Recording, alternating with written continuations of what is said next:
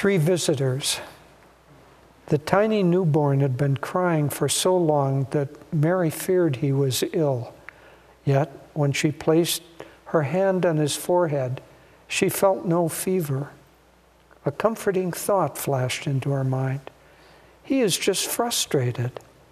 He has so much to say and share, but his little tongue won't yet obey his commands. So, despite his continued crying, she laid him back in his cradle. After a few minutes, his wails changed suddenly to joyful coos and gurgles. A few moments later, there came a knock on the door.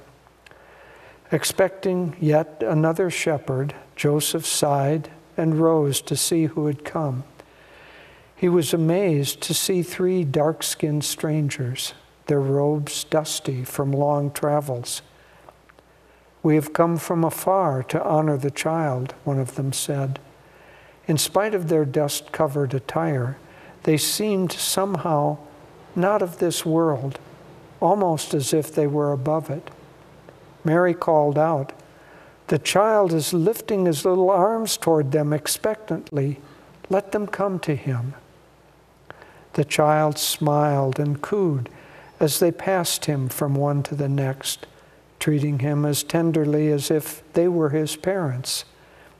After a time, parents and visitors all sat together, talking and laughing quietly.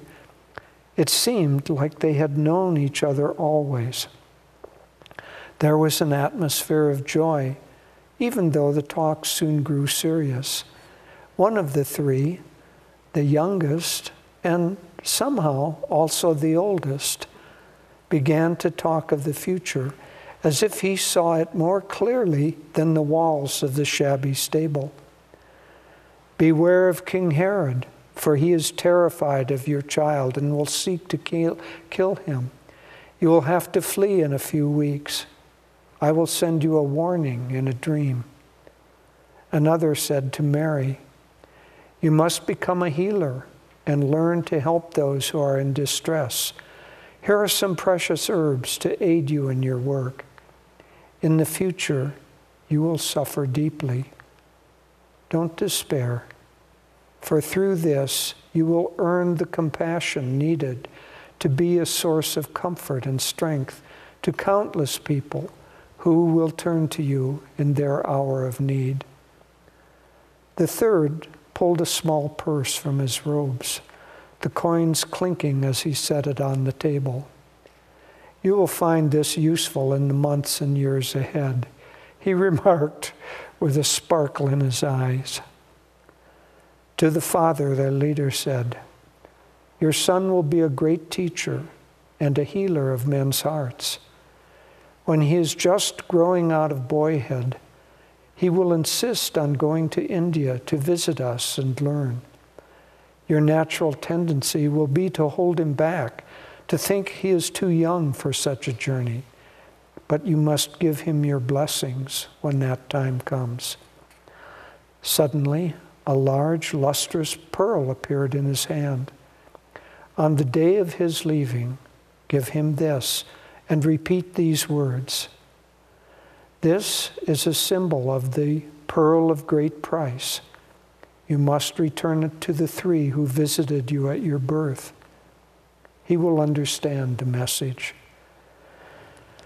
From time to time, the child woke and smiled contentedly as they cuddled him and sat him on their laps. His bright little eyes followed the conversation as if he understood everything that was being said and more. When evening fell, the visitors said their goodbyes to the family, blessing each one in turn. The parents wept as they left.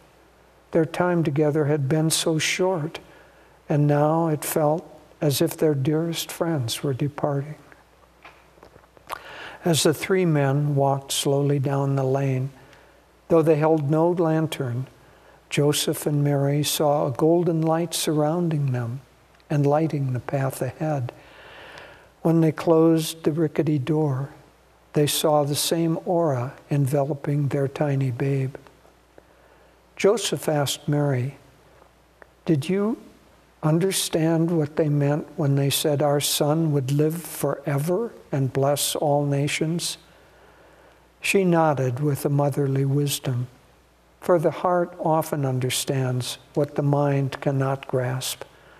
Yes, a vision flashed into my mind of a group of people some 2,000 years from now, sitting together, talking and laughing, just as we have this afternoon.